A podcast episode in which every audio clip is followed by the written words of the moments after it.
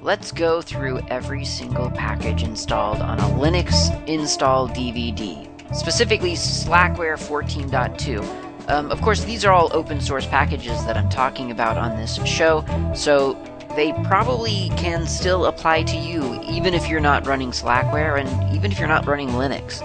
These are open source packages, so you can download the source code and run them on any computer, whether you're running Linux, Mac, Windows, BSD, doesn't matter. You can learn probably something from this episode. So let's get started. RCS, the Revision Control System. I didn't even have it installed on my system because uh, when going through the, the, the menu selections in Slackware, the installer, uh, I, I, I left it off because I just knew that I would never use it. So I had to install it, which I guess is a good way to just sort of remind you, dear listener, if, if you don't know, that Slackware has, well, you know, when you get Slackware off of the website, or when you got it back in 2016 or whenever 14.2 has come out, could it be 2016? 2018, surely. When, whatever year you got it, um, and it, you know, you, you could download a disk image and then burn it to a disk and then install it on your computer, or you subscribed to Slackware and they shipped you a disk at one point, which I, I, I feel like I feel like that wasn't this time. I feel like they didn't do the sh- the disk shipping this time around for 14.2. I could be I could just be misremembering, or I was in New Zealand and so I I, I felt like getting a a disk shipped would be foolish. Either way, you get a you got a physical disk, and on that disk, everything in the Slackware distribution is included. Well, these days, I think, I feel like that's less common, and you just kind of can do stuff online. And one of the things that Slackware has, I mean, it's had this for a long time, but one of the things that it has is you know, essentially everything on the disk is also on the Slackware server. Well, as long as you have a mirror uh, selected in your slash etc slash slack package slash mirrors file, you have access to all of that stuff from the terminal. And so you can do things like slackpkg search, for instance, RCS, and then it finds that there is an RCS 5.9.4 available. And so you could say slackpkg install RCS. And then it installs that package from the internet, just like you might find on Fedora or Ubuntu or, or Arch or, you know, take your pick, whatever, whatever distribution. There's that big mirror in the sky that, that has all the software, and you can pull software directly from it at a moment's notice. Really, really convenient. And I know some people might li- hear this and think, yeah, yeah, so what? It's an app store. Like, everything has an app store. But that's the thing. Nothing had an app store before. This, this is the first, th- this was it. Linux came up with that idea of, of, hey, let's just have the software on the same, in the same place that you have your operating system. You get one and you get all the others from one place. It was a really kind of a brilliant idea at the time. So anyway, that's just a reminder that slackpkg exists. RCS is a revision control system. It was an early attempt to manage shared files, uh, or more specifically, to manage how multiple people work on a shared file. And the, the fact is that multiple people don't tend to work on the single file. And that's not exactly true in the modern day and age. We have some uh, software that allows us to both look at the same file and we can actually change things while we're doing it. Um, and, and that, that has its place.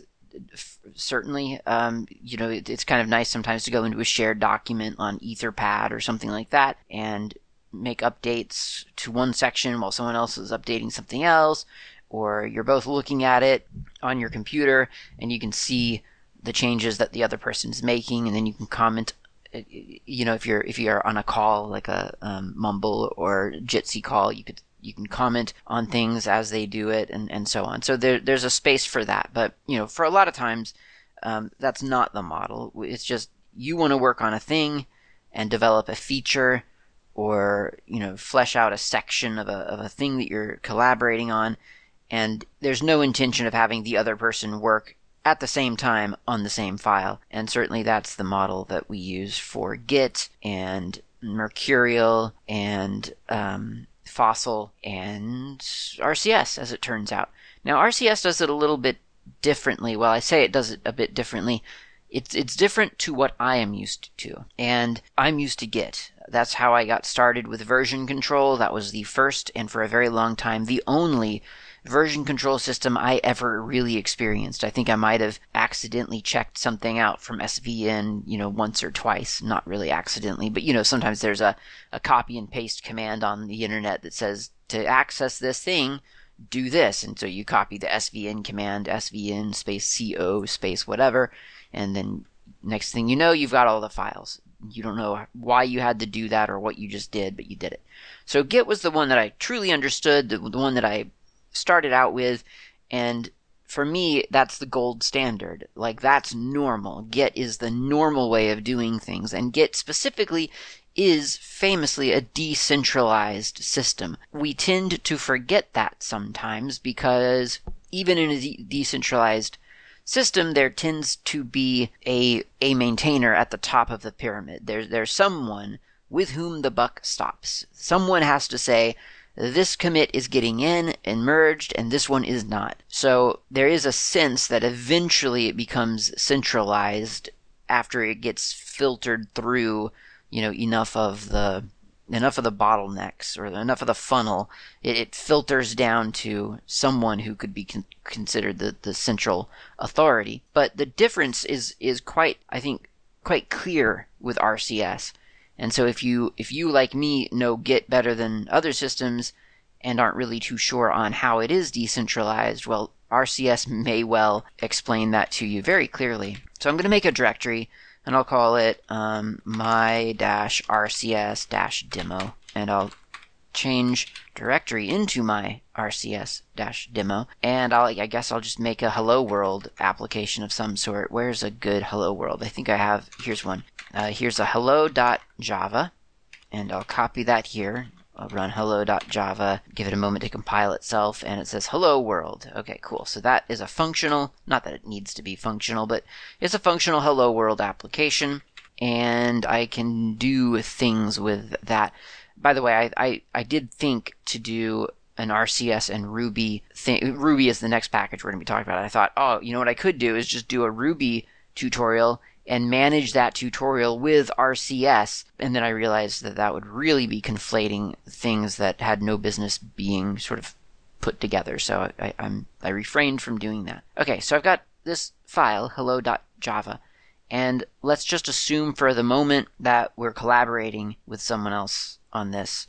And so the, the, I guess I would be in this model, I would be the systems, well no, actually I'd be a lot of different things. So anyway, this is this we're going to turn this into an RCS repository, a revision control, something that is being controlled by RCS. And let's see, that would be um, to, to so the first step in an RCS system is to check a file in. Now notice I haven't done anything fancy like RCS init or anything like that. It's just you you're I'm in a directory and I can invoke the powers of RCS. That's all it takes. I don't have to sort of bless this directory as an RCS repository as a separate step, which you do have to do for Git and as I recall Mercurial. So and certainly with Fossil. So that's a difference to note and the way that I'll check this file in is the command ci, which is stands for check in. So I'm going to ci space hello.java. Now, it tells me a couple of things in the output. It says hello.java, comma v, as in Victor, and it points to that saying hello.java. And then it says enter description terminated with a single dot or end of file. Note, this is not the log message. So I will put in um, added hello.java uh, return and then just on a single line a dot and it tells me that this is the initial revision 1.1 and that it's done. And now if I do an ls in this directory, hello.java is kind of gone in a way. Uh, and instead I see a uh, file called hello.java comma v as in Victor. So I'm gonna, I'm gonna look at this location in Dolphin and yeah, that's, that's what it, that's what it looks like. So there's a file and it's just called the same thing as the thing that was called hello.java, except it's got a comma v next to it. So I could do, for instance, a Emacs hello.java comma v, and I see that this is not the file that I expected. So instead, it starts with head 1.1 semicolon access semicolon symbols semicolon locks semicolon strict semicolon comment, uh, and then it tells me the date and the author and the branches and that it added hello.java. That's my little uh, description. Uh, the log is that this is the initial revision. And then there's a text section that does contain the contents of the, the file. So, in other words, it's taken my file and kind of consumed it and put a bunch of metadata into the same space. And isn't that surprising? Well, it's not so surprising. This is um, this is now a. I mean, this is being managed by RCS. If I want to use that file, uh, then I need to check it out from RCS. And furthermore, I have to check it out with, with and and and place a lock on it. So the command to do that is co as in check out, and then dash l as in lock. And I think it has to just be dash L. I don't think there's any kind of yeah. There's there's no there's no long option. You can't do co dash dash lock. That doesn't exist. So it's just dash L to lock, and then the name of the file that you want to check out, or rather the the name of the entity that contains that file. So hello.java comma v. And now if I do an ls, and it tells me even, so it says hello.java comma v, and it's got a little arrow pointing to hello.java. So it's almost as, as if though it has taken that file and sort of expanded it from a, an archive. And if you do an ls, then you see now you have two uh, entities, well, files, I guess, is to be fair, in your current directory. One is called hello.java comma v, and the other is called hello.java, which of course is the actual file. So if I do an Emacs hello.java, rather than having it say hello world, let's have it say hello Klaatu. Save that change, and you can probably see where I'm going with this. Possibly the next step is to check in hello.java. And again, it prompts me for a description, so I will say that uh, changed world to Klaatu return, and then a dot on its own line. And now if I do an ls in my current directory, I have hello.java comma v that as my only file in the directory. As you can imagine, if I do a co, actually, here's what I'll do. I'll do a co to check out, but I'm not going to place a lock on it. I'm just going to do co and uh, hello.java comma v. So this time it, it expands it out to hello.java tells me that the revision is now 1.2 and I could do a hello a Emacs hello.java but I find that the file is write protected. I, I cannot I can't add anything in Emacs. It just won't let me. And if I do an ls-l, it looks like hello.java is read, read, read. No writing, no executing, it's just read. So is the comma v. So it's imposed some protections there. I'm going to check it back in, hello.java, do an ls, and it didn't check that back in. Okay, that's fine. Well, I think I'll do a trash hello.java to get rid of that file that I didn't really need, I guess. And then I'll check it out again with a lock this time. So co for checkout dash l hello.java.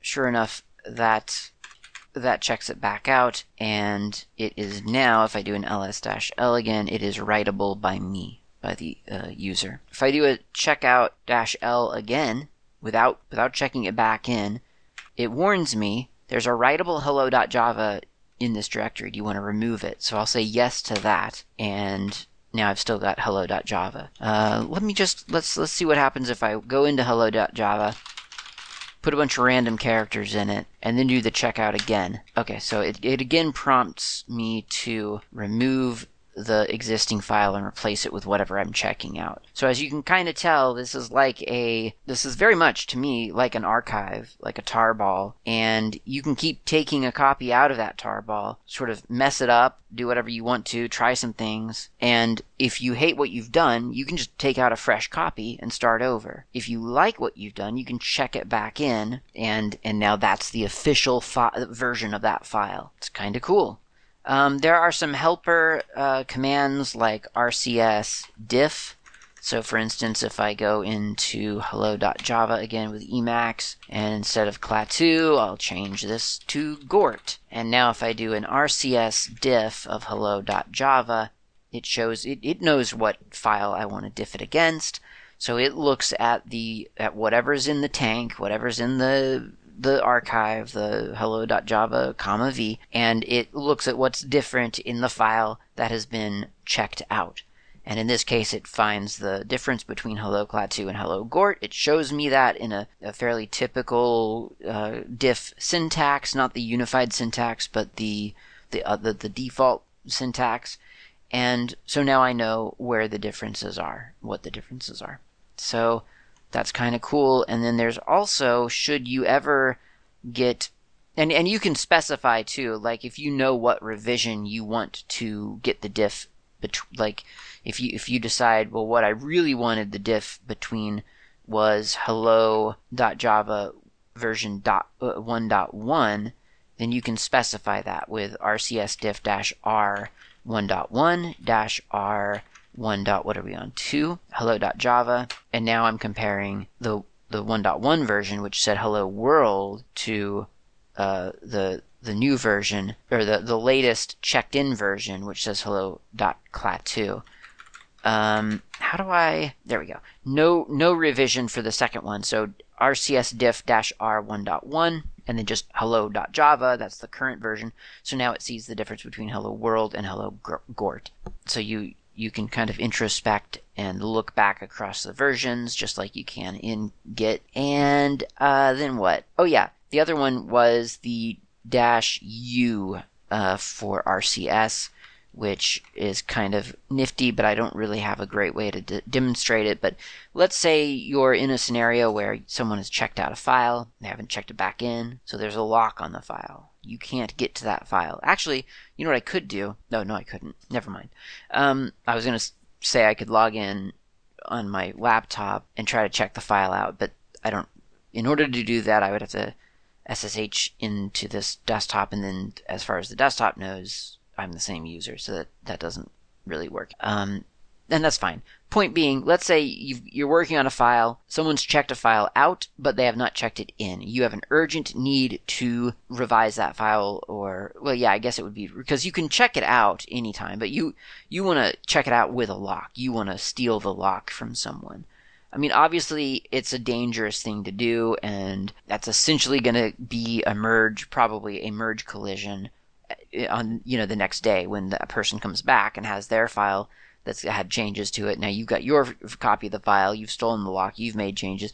Now you've got a three-way collision because you got the original file and then two different revisions. So you'll have to resolve the two revisions and then merge it with the, the upstream or the, the main trunk, whatever, the main branch, whatever it's called in RCS. But you can do it if if you need to, and the way that you do that is RCS, the actual just RCS command, RCS-U hello.java that steals the lock from whoever has it, grants you the, the lock, and then you can check out, or you can make your uh, edits and then check your, your file back in, or, or leave it on your computer and, and wait for the next person to discover that someone else has the lock and then, you know, coordinate on how you're going to resolve the, the almost certain merge conflict. I think that's pretty much all I had to say about RCS, to be honest. Let's see if there's a couple of other commands here. Oh, there are.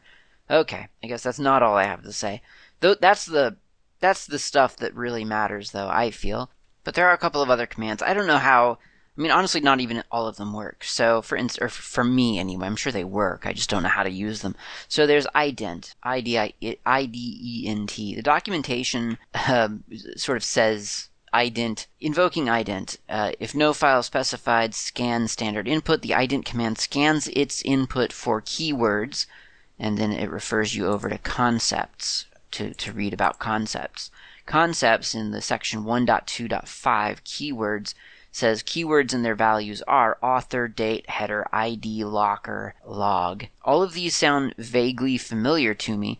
Uh, oh, and name, RCS file, revision, source, state. So all of that sounds vaguely familiar to me when I had looked at the comma v file, because there is, in fact, author, Klaatu, um, for the revision. Uh, where else? There was log. I think that was one of them, wasn't it? Maybe not.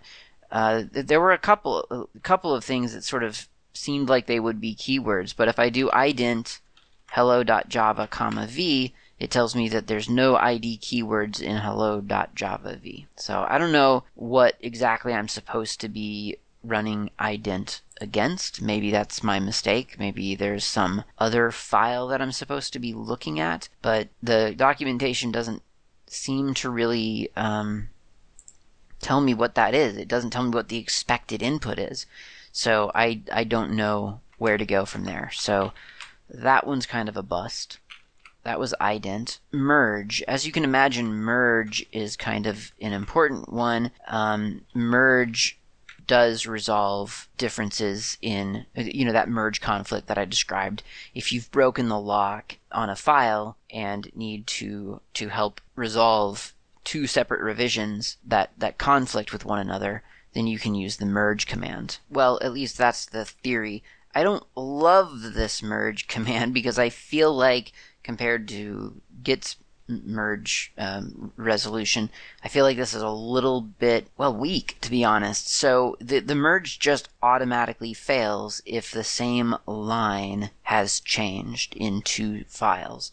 Now this is for, specifically for three-way merges because of the situation I described earlier where someone has checked out a file but has not yet checked it back in. So you've got the the gold image of the file as it is in the revision locked away, or uh, yeah, in the archive in the revision control system. Someone has a copy of it on their machine. You now have a copy of it on your machine. You've made changes. We have to assume the other person has made changes. Three files now: gold image, two revisions. The by uh, by default merge the command from RCS.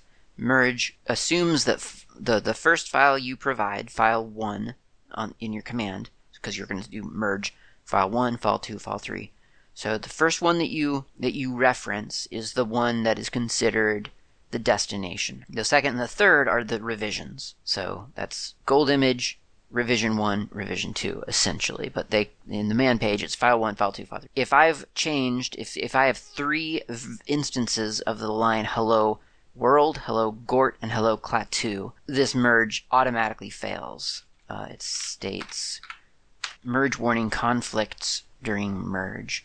Well, I mean, that's exactly what I would expect um, is a conflict. That's why I'm using merge. So that doesn't work, and then essentially you have to go in and resolve that the, those conflicts yourself separately in a different application. Whereas what I'm used to in Git is if there are conflicts, it, it, marks those conflicts in a in a file that contains the, the portions that, that have changed, and you go in with a text editor and delete the stuff you don't want, keep the, uh, leave the stuff that you do want, and then you you continue your merge. It's pretty simple. It's a little bit funky if you're not used to it because you've got all this new content in a file, and that's a little bit scary. But I mean, once you whittle it back down, it, it, sort of feels pretty natural. Well, that's not what this command is for. So the I guess the the problem isn't the command; it's the expectation that's been set by something else, and this command happens to use the same terminology. So I thought it was going to help me resolve merge conflicts when in reality it is essentially patch. I don't know why merge exists and patch exists. I would I, I feel in this modern day and age, I would just use diff and patch, and I wouldn't use merge, which is a, a great reason for me not having this installed on my system, I guess. Um, okay, so RCS clean cleans up working files. Specifically, it removes files that aren't being worked on. So if I, I, I actually have a pretty messy um, workspace here at this very moment, so I'm going to clear things up myself first, and then I'm going to check out without a lock hello.java, comma v, And now if I do an RCS clean, it removes hello.java because it wasn't I had checked it out without a lock, so therefore I am I'm not making any changes to it, so it should be safe to get rid of. And indeed, I think it arguably is. It's it's a little bit dangerous, but you know what?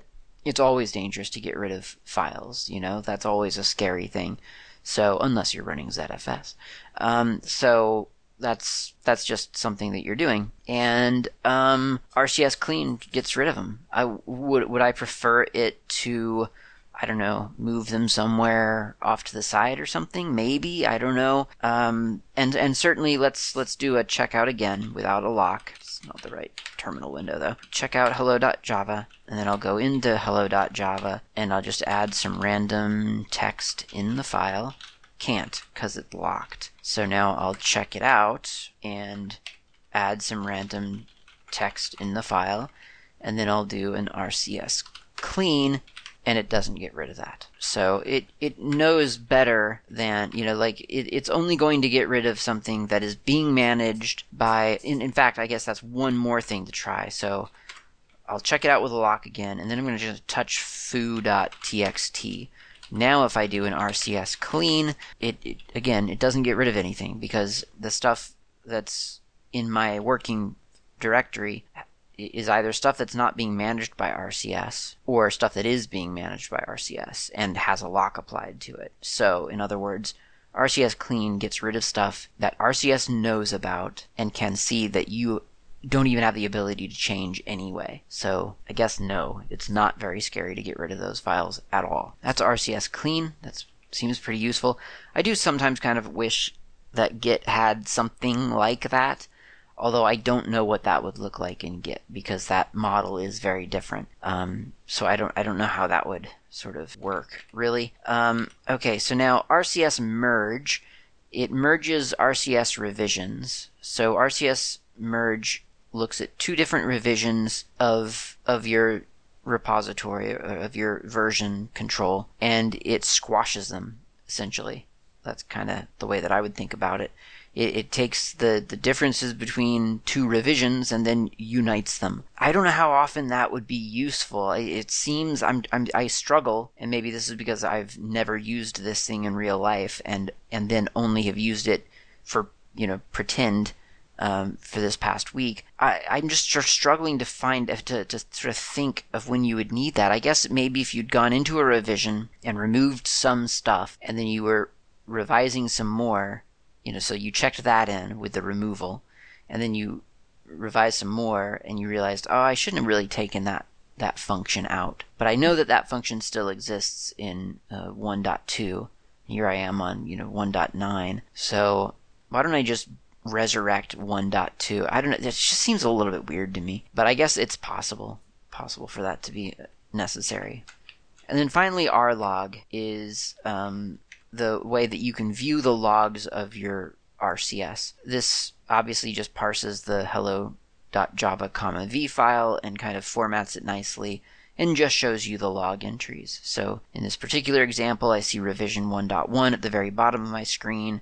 Gives me the date, it gives me the author, gives me a little log message. Revision 1.2, locked by Klaatu, the date, the author, another little log um, message, and that's it that's all I've done so far, so that's all that it has it. But um, yeah, that's pretty useful. Uh, pretty much what you would expect. That's again rlog, And with that, I believe I'm finished with RCS. So I am going to do a slack pkg remove RCS. It opens up a screen to confirm that that's something that I actually want to do, and I confirm that it is. And RCS says back off my system. That doesn't mean that don't mistake the swiftness for which I did that with disdain. I really find RCS charming, and that probably sounds a little bit um, condescending, but it it really is.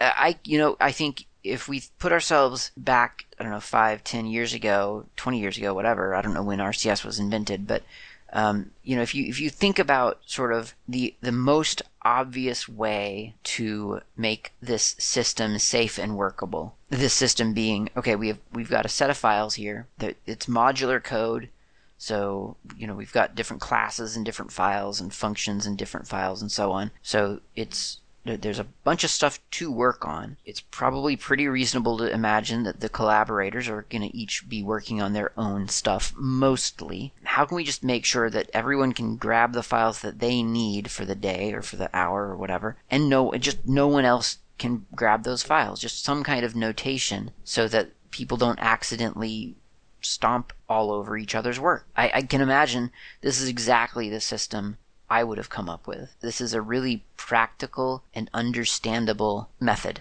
Uh, one of the one of the tutorials I saw when I was figuring all this stuff out. I mean, there's not a whole lot to figure out. It's a very simple system. But one of the tutorials I saw online from where was this thing? I don't really remember where it was from. It's like from a it was a university. If you do like RCS tutorial, you'll you'll see it. There it is actually. Uh, it is from uh, Toronto, Toronto cs.edu, cs.toronto.edu. Uh, one of the one of the analogies, I think it was this one, yes it was, is RCS functions like a car rental agency. One only one person at a time can actually rent a particular car and drive it off the lot. A new car can only be rented after the agency has added it to their their pool. So, you know, checking in a file is you adding a car, a rental car to your to your lot.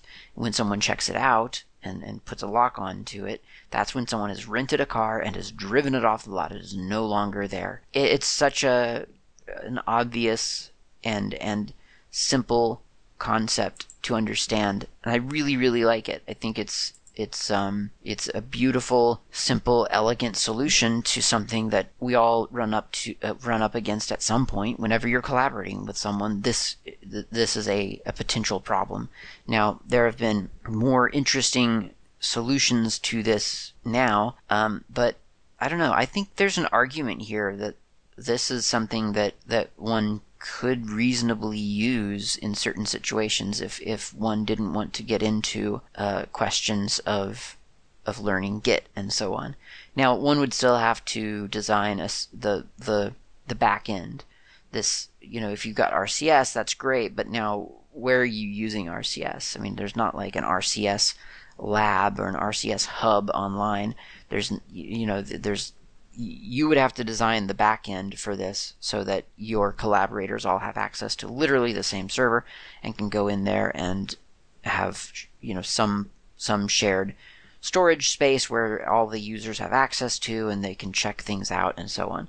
So I think there's a little bit of uh, some coordination that would have to happen there. I, I would I would imagine but once you got that figured out, and, and depending on your setup, I mean, that might just be a very natural thing to have available anyway.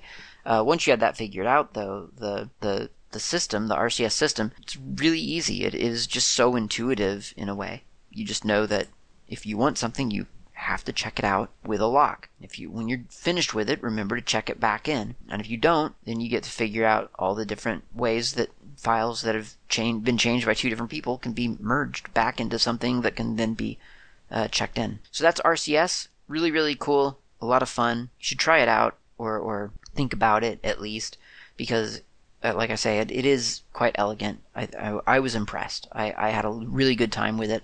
A lot more fun with RCS than I had with, say, Subversion or CVS. Did I even bother doing CVS? I don't even remember.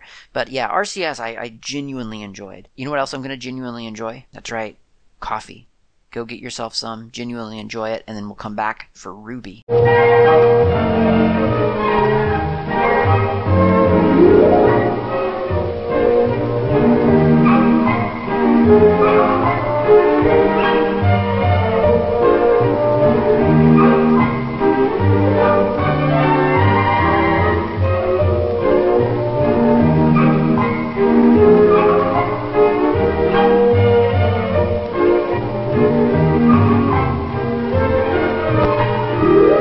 We're back. I've got coffee and I have Ruby. Ruby has been around for a while, and for whatever reason, I never really gave it a whole lot of thought.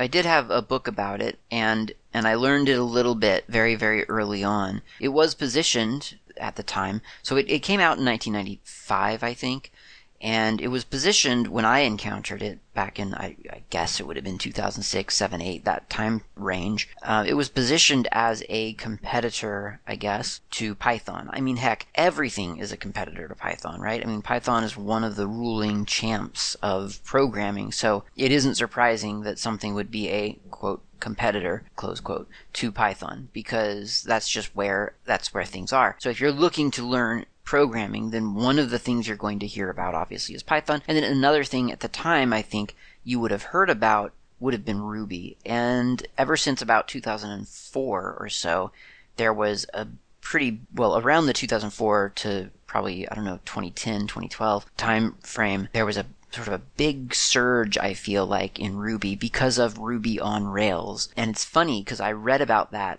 as I was exploring Ruby recently, and I realized that that was a term I hadn't heard in such a long time now. You know, it was just one of those things that just, you used to never be able, you, Ruby on Rails is something you would always hear. There was always a, an on Rails something. Ruby on Rails conference, Ruby on Rails talk at, at a conference that you were at, Ruby on Rails job posting. It was just, it was everywhere. And I haven't heard it in ages. Um, that's not to say that it isn't still being used or that it's not popular anymore. I don't know. I don't I don't have the numbers. I'm just saying that that was something you used to hear a lot. And now I don't feel like I hear that so much anymore. But Ruby I know is quite popular and well, it is it is quite important. It, it is still being used in, in many places, and and it's being used for a lot of online services and and applications that that people interact with over a network.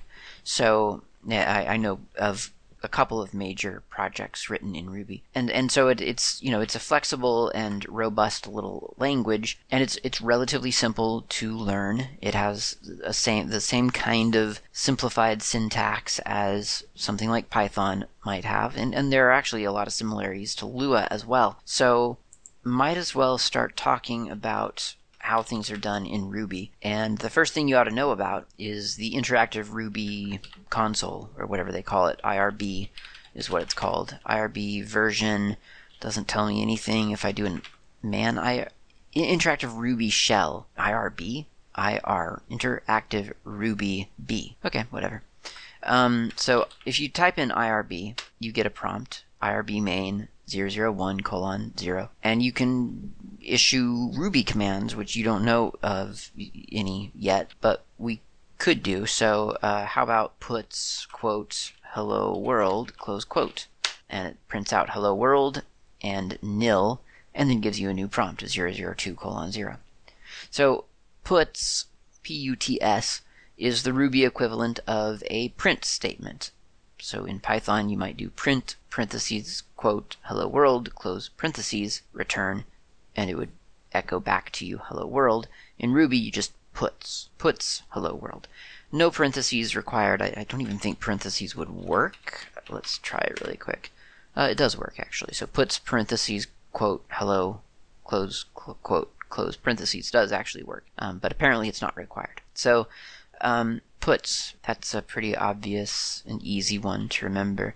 Math is about as easy as it is in Python. 3 plus 3 returns 6. So that little nil after puts hello world or puts whatever, um, nil means that it's returned nothing. It is it's returned zero. It's returned nil, and that's uh, simply because that particular statement, that that function returns zero when it's when it when it returns a value to you. Uh, and that's not super important necessarily, um, but it is something um, that kind of indicates some of that back end technology.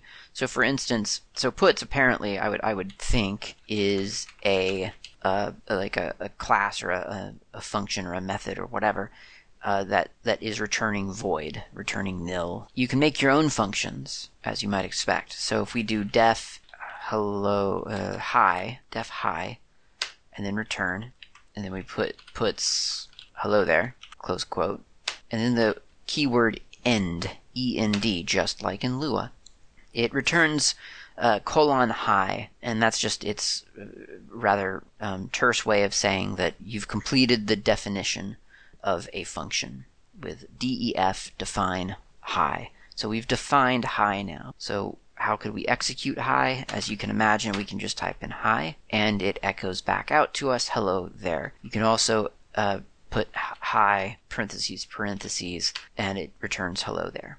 So already I think we're seeing a little bit of, um, well, what do you want to call it? Inconsistency or flexibility. So obviously the puts statement works just as well with or without the parentheses. My hi function works just as well with or without parentheses. Which one is it?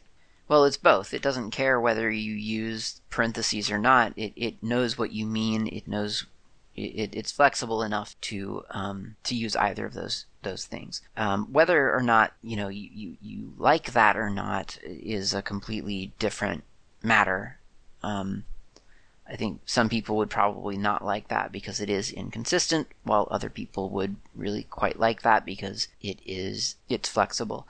I think I, I definitely lean towards the flexibility, but in practice I can definitely see myself choosing one and, and standardizing for me on that convention because certainly you know when you're doing find and replaces or or you're you're grepping through your code for some kind of mention of a thing you want them to be consistently written so that you can find every single mention. You don't want to have to write regex to figure out whether or not you had you you followed that you followed a, a function with a parentheses on that particular instance or not. So functions also get values. They can get that you can pass arguments to to functions. So I'm going to make an, another function called def hi and I'm going to place into the little parameter box or the, the parentheses. So def hi parentheses, and then I'll do name, and then I'm going to give it a default value, and this is really cool. So I'm going to put name equals world close parentheses. So that's def, def for define, def space hi parentheses name equals world close parentheses. And all that's saying is that I want to be able to accept a variable called name whenever some when it, whenever something calls hi. I want them to be able to give me a variable which I'll call name because I don't know what it's going to be. So I'll just call it name for now. Oh, and if they don't give me anything at all, I'll place the word world into my name variable. So name just automatically becomes world just in case someone decides not to provide me with a, a value for name. And then I'm going to do puts and I'm going to use the parentheses. Quote hello. This is get this is where it gets a little bit weird. So I'm going to do a hash curly brace name close curly brace close quote close parentheses. So the hash curly brace name curly brace that's the way that you unpack as it were a variable. So someone has called my hi function They've given me a name or they haven't. Either way, there's this variable now and it's called name.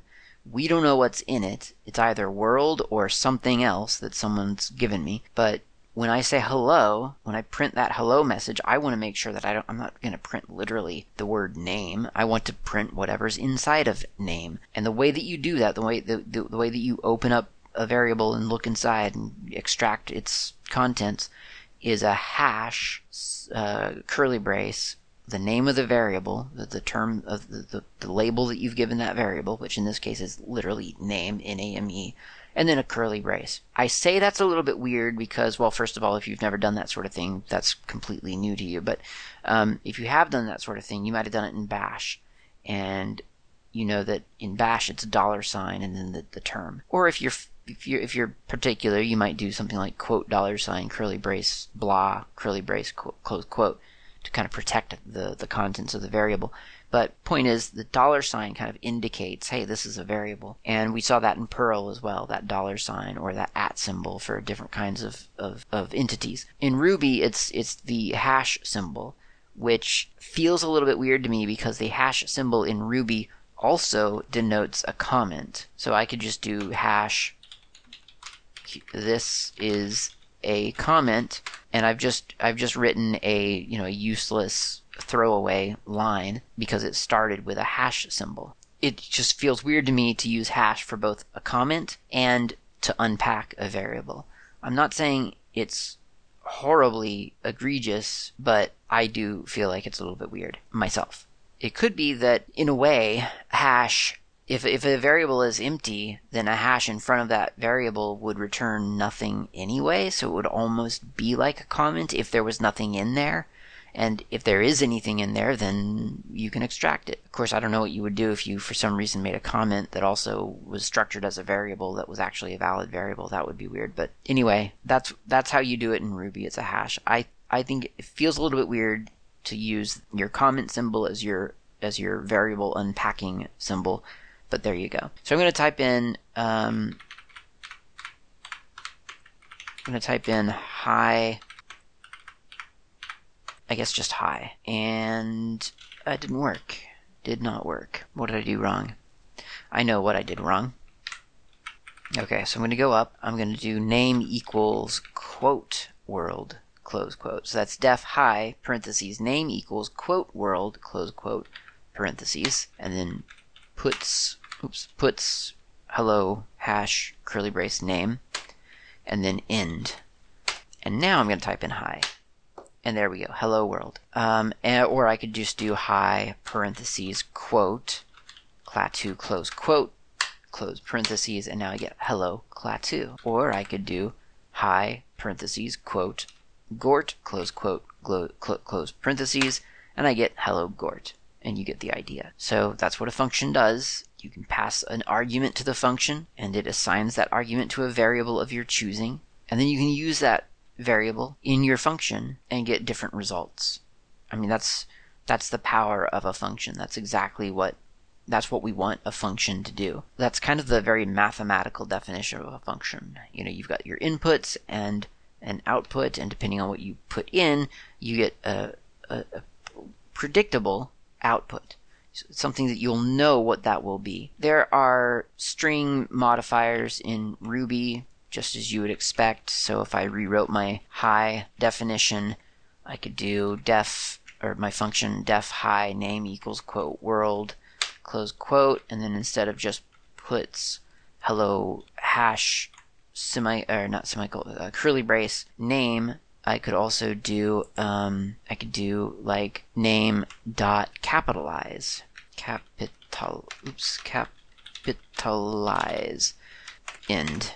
And so now if I do hello world, I see that the W is is capitalized. Or I could do um, something easy to see that it's not capital. How about something T? How about just a bunch of T's? And there's a capital T at the, the start of my hello T T T T T T. So that's probably relatively familiar to you if you've ever used, uh, well, certainly Python um, or, or Java, that, that this is a pretty standard sort of way of, of modifying things. Do a dot and then the name of some other function that, that acts upon that entity. And boy, you know, can I just pause for a moment and say that it is so nice not to have to worry about indentation in in a language that feels, I think, very much in a in a good way like Python, and yet there's there's no complaints about indentation. I once again, I've said it before, I'm gonna say it again. Can't believe Python didn't at least provide an optional keyword or a, an optional structure to open or to close um, clauses, uh, statements with something other than indentation. So if you're writing in Ruby and you, I don't know, copy and paste it into some uh, chat application or into another document, and and for whatever reason your copy and your paste thing didn't really talk it out in advance, and all your indentation is gone, or you're looking at Ruby code and you're you're you know and it's printed out on um, on paper or something, you're looking at it, you, you, you can't count the spaces because you can't see the spaces. Well, it doesn't matter in Ruby because you don't need to know them. As long as you, when you open something like a, a function, def, whatever, quote, uh, parentheses, parentheses, some code, the word end, E-N-D, end. Now your statement is, cl- your, your, your thing is closed, your code block is closed. The scope has been shut off and the next code that you write after that is no longer within that def whatever. is so, so simple and really, really refreshing. I just, once again, can't believe Python didn't come up with at least an optional method for that very thing in Python 3. I really, really wish it had. I think that would have been a, a very pleasant thing to to try. Okay, so anyway, let's do a class because classes are always important. A class in programming is a template. That's, I think, the, the best way to think of it. So it's kind of an important concept in object oriented programming. And Ruby, um, I don't know, doing a, a, little class in Ruby, I think, will be kind of enlightening because you learn stuff when you do that. So, just off the top of my head here, we'll create a little, not a game, but an interface for a game, and or something that references a game. So, I'm going to start the line with the usual shebang line, so that's hash exclamation mark forward slash user slash bin slash env space ruby. And we'll create a class first. So we'll call it class character. And I guess in a lot of languages, Ruby included as far as I can tell, the a class gets um, an init cap. So it's class space capital C and the normal H A R A C T E R class character. Uh, now that the class exists, oh, I'm going to actually now that the class has been typed, I'm going to type the word END. And that way I don't forget to close it later. And in fact, I might go so far as to type END space hash class. And that way I remember when I'm looking through the code what that END actually, what, what its partner is. And in this case, it's the thing that opened the scope of this code block was class, and the thing that closes it is end, END. Okay, so a class exists, and when a class, like I said, a class is a template. So you're going to be using a class to create an object, fake software object, that looks exactly like this class. Well, the class is completely empty right now, so that's a weird thing to aspire to. Well, let's give it some let's let's put some code into this class so that when we make an instance of this class, when we use this as a template, there will actually be something applied to our new object. That starts necessarily with a function and the first function that gets automatically executed when you use a class is called initialize. That's what it's called in Ruby. I mean. So def space initialize, and then parentheses, and then whatever you want to import into this method, into this function. So that would be in this case name, comma role, comma level, LVL. And then I'm going to type end again with my little comment, and I'm going to just type hash init, and that way I know what that particular end is closing. So I've got this function named initialize. What we'll do is we'll assume that someone is creating a character for this game, and they've given us a name and a role and a level. Now, what they can't give us is how many health points they get, because we want to decide that. That's part of the game, let's say. So we'll do HP for health points equals RAND, RAND, as you might imagine, that's a function built into Ruby that provides a random number. So I'm doing rand parentheses, uh, I don't know, let's do 8, close parentheses.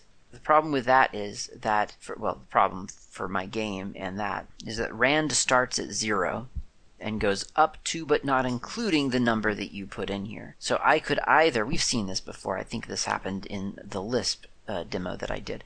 I could either make I could bump that up to 9, or I could leave it at 8 and do a plus 1 at the end. So I'm going to do that because uh, in my imaginary game system here, 8 would be tied to an 8 sided die, and seeing 8 says something to me, whereas seeing 9, well, there is no 9 sided die that, that I have that I'm aware of. Um, so it would be that that would be a little bit confusing. So I'm going to do HP equals rand parentheses 8 close parentheses plus 1. That way if I ever roll, if I ever get a random number of 0, it'll it'll be at least 1. And if I get the maximum value of 7, then it'll be actually the maximum value of 8, which is my intention. Okay, so that's just setting the health points of my character. Let's give um, the character some spells. Uh, let's pretend like this game everyone has spells in this game.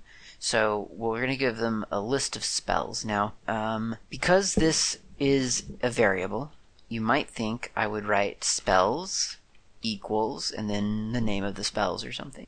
But this is a variable that I want to be able to pass to a different function. So I'm going to put an at symbol in front of spells. At symbol uh, at spells equals, and then I'm going to make a list, or actually an array, um, and that's done with square brackets. So at spells equals square bracket, quote, cantrip, It's a nice little simple spell, like lighting a candle, you know, with a snap or something like that. It's just a little trivial spell. Comma, quote, chill touch. It's a necromantic spell. Causes someone to take cold damage. Uh, comma, quote, detect undead. Everybody needs to know when there are undead zombies or vampires around. Uh, close square bracket. So they've got three spells to start with, no matter what. All the characters get those three spells. And to communicate this to the player, we'll do a puts, parentheses, quote, you are, now we know this, so we've got a bunch of variables. We know how to call variables. Hash, curly brace, curly brace. I'm just going to copy that. And then in the curly brace, I'll put name. So you are name, comma, a level hash curly bracket LVL, close curly bracket, and then hash curly bracket role, close curly bracket, close quote, close parentheses. So when someone, well, we'll see what happens. So there, that's our that's our class. That's our yeah, that's our class so far. Now, if I save this and go out to my terminal, I'll chmod plus x, what I've called games.rb, and now if I do a dot slash games.rb, nothing happens. Why doesn't anything happen? Well, it nothing's happening because nothing is actually calling this class to action. I've defined a class, but I haven't actually used the class. That's the same thing that would happen with a hello world application if you if you put hello world in a function and then never actually called the function. So at the bottom of the file here, I'm going to do if underscore underscore file underscore underscore equals equals dollar sign zero. Then that syntax I don't love, but it's better than the Python version. And it is it is expressing that if the meta built-in variable called underscore underscore file underscore underscore is equal to the thing that has been executed, then do some stuff. Meaning that this triggers only if you're executing this file as a standalone file. If this file is getting called from another file, like imported, then it doesn't, it, this wouldn't get triggered because then it's acting like a library. But in this case, if we're triggering it with the file itself, then it knows that that's, this is an important, that, that we expect that we're interactively using this and we expect output. Okay, so I'm going to create a uh, an instance of the class, and the way that I'm going to do that is pc1 equals character with capital C dot new parentheses uh, quote Bob close quote comma quote wizard close quote comma one close parentheses. Those are you'll notice a name, a role, and a level. Bob Wizard 1. Now, in real life, of course, this would be a silly way to write a program because you wouldn't want your pro your, your program to have hard coded a name and a, a role and a level because then everyone who plays your game would always be named Bob. They would always be a wizard and they would always start out at level one. Well, level one probably is a reasonable place to start, but um, point being, that's a little bit of a weird way to do it. But let's go with it for now, and maybe later we can make it so that on the terminal, when you're typing in the command to run the game, you can also provide a name, a, a role, and a level. I might not get to that that far, but um, you know that that's how you would do it. For testing, hard coding it is pretty pretty reasonable. Okay, so I've saved that. I've got my class. I've got that initialize function, and then I've got a place that detects that yep, this is being launched as a, a file. The, the file itself is being launched as the main executable. So we're treating it as if though this is the only this is the only file in the whole application. All right, so out of my terminal, I'm going to chmod plus x games.rb, and then I'm going to do a dot slash games.rb, and I get a little message that says you are Bob, a level 1 wizard. Well, that makes sense because PC was named Bob and he's playing the role of wizard and he's level 1. Alright, so let's go back in here to our game and let's make it a little bit more complex. The way that we can make it a little more complex is that we can add another function. And the function that I'm going to add is uh, def list spells. I don't need an argument for this. So I'm just going to do parentheses, parentheses. I'll type in an end with a little comment that says list, and then in that function, I'm going to put, I'm going to type the word puts, parentheses, quote, hash, curly brace, at, spells, close curly brace, close quote, close parentheses. And you'll remember that in that initialize function, I created a variable with the at symbol in front of it. And now I'm referencing that here in my other function with the at spells. So that at symbol, you can think of it almost as a little tag or a portal that makes it extend beyond the scope in which it was created. So it was created in the initialize function, and then there was an end statement. That means anything outside, anything beyond that end statement shouldn't know that spells exist. But because we put the at symbol in front of it, we can reference it from another function without having to like I don't know bring it out and put it back in and, and reference it do anything weird like that so it's kind of a little bit little bit of magic being applied there uh, it, that is a little bit like uh, the this keyword in Java or the or is, what is it in Python? I've almost forgotten self self in Python. Um, it's just the at symbol in Ruby. It's kind of elegant, kind of cool. Uh, let's see. So now we could do something else. So in our uh, main in the main body of our of our application where we're just testing it, we're hard coding stuff that in in reality we would want the player to be able to choose, but this is just testing stuff. So we've created a copy of this character class, and we've named that copy PC for player character because I wrote PC equals character dot new Bob Wizard one. So PC for all intents and purposes is Bob Wizard one. So I don't I don't reference character anymore. I reference the the the thing that has been created with the character template, which again is called PC because I called it that. I could call it anything. I could call it player equals character dot new Bob Wizard one. I could call it whatever, Penguin, whatever. Um, but I'm going to just PC because it's short. So when I want to do something again with PC, I can now just reference PC directly. So I'm going to do, and this again is under the if underscore underscore file underscore underscore equals dollar sign zero, uh, PC equals character new Bob Wizard one. Now I'm going to do PC dot list spells parentheses parentheses. I'll save that, go back out to my terminal, dot slash games dot rb and I get a new message. I get you are Bob, a level 1 wizard, and then I get a list of my spells. Cantrip, Chill Touch, Detect Undead. It's perfect. That's exactly what I needed to know. And we could do more. We could do yet more. So let's say that, for instance, um, we want to give our character, our player, the ability to cast a spell. We could make a new function, and that'll be def space spellcast parentheses n as in number. And you'll see why in a moment. I'm going to do puts parentheses quote ucast hash curly brace at symbol spells square bracket n close square bracket close curly brace close quote close parentheses. So if you catch it there, I'm referencing the spells array, but I'm saying only select the nth entry in that array. And then I'm going to do dice equals rand parentheses 20 close parentheses plus 1. So I'm having essentially the computer roll a 20 sided die for me. But since Ruby starts at 0 and goes, in this case, up to 19, and I really want it to be either, uh, it, it, I want it to be 1 through 20, I'm adding that 1 on. Now we'll do an if statement. If, if statements are very intuitive in Ruby. I didn't even look it up. I just did it. Uh, if space dice is less than, so that's the angle bra- bracket that points to the left.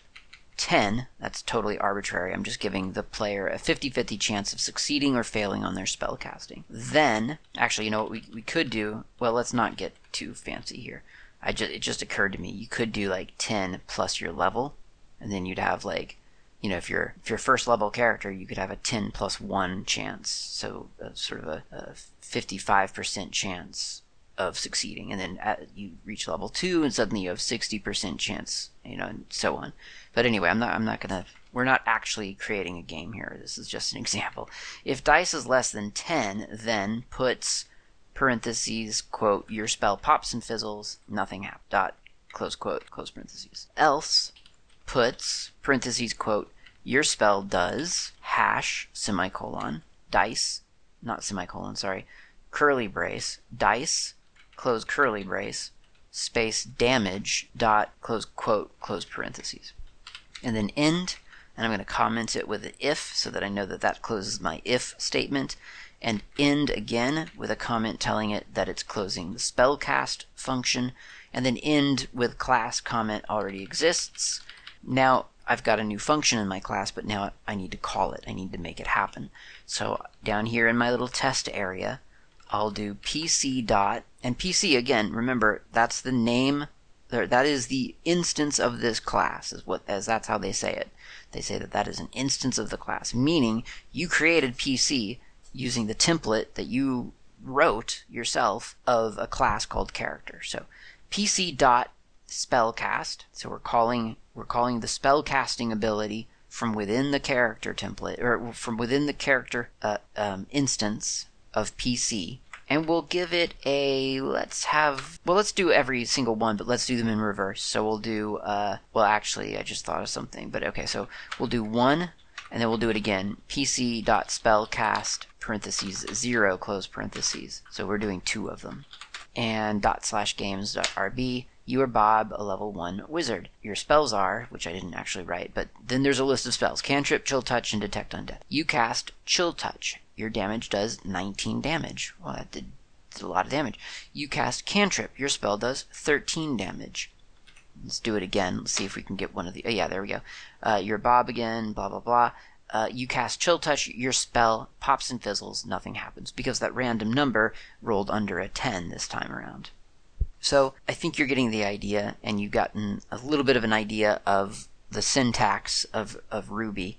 And I think overall, I think it's really nice. There are lots of things in this that that remind me of Lua in a really, really great way. And I think in in most ways, comparisons to Python are purely superficial. Again, early on, I feel like there was a positioning of Ruby as maybe the other Python, and that made sense. It makes sense to to sort of to to, to compare those two languages because they are relatively simple syntaxes and syntax syntaxes.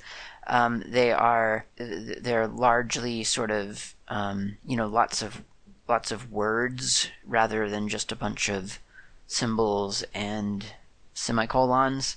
So it, it has a search a certain natural read to it, but but it feels pretty different than Python most of the time. It feels flexible. It feels really uh, quite explicit, which is really really nice. I like that a lot. There's a lot of things in here that, that there's not a whole lot of question about why you're you're doing something or or whether something you know will be a global variable or not. And and this obviously just touches on Ruby. I, I barely you know haven't talked about a lot of things obviously. Um, but but yeah this it's, it's really really nice and i've had a, a really fun time playing around with it. And as i've said with Perl um, before i i don't know i'm, I'm kind of thinking that ruby might be something i i try to investigate more in the future because it it i really did enjoy my time with it. And and once again there there's a lot of gems out there um, and, and by that I mean modules for Ruby. They're called gems. So there are a lot of gems out there, and, and that, that makes a language quite appealing when there's just a bunch of stuff that's already been done for you. And there's GUI toolkits and so on. So yeah, Ruby seems pretty nice. I mean, there's you know there's stuff that b- before I truly adopted it as as a language that I that I use, I would have to look into what's it you know how does it do for packaging what does it what, what, how does it deliver its code in the end how, up to date are its GUI toolkits Is, are those are those still being maintained or has Ruby fallen off enough to kind of whittle the, the selection down? Uh, and, I, and either way, that may not matter. I mean, depending on what you want to use Ruby for. But it is definitely a really nice language, and you should try it out if you're looking for a, a nice, structured, explicit scripting language. Um, I, I quite enjoyed it. Was very impressed by it. Didn't expect not to be, but I found, you know, I, I found it to feel a lot less like Python than I'd kind of anticipated, simply because, that's how it had kind of been presented to me a long, long time ago. That's it. That's everything for this episode. Thank you very much for listening. We're getting very close to the end of the D for development section here. We're going to cover SCons, slack track, strace, subversion. Oh, I thought I already did subversion. Swig and Yasm. And then that's it. No more D for development in the Slackware um, repository. We're on to the next grouping. Thanks for listening. I'll talk to you next time.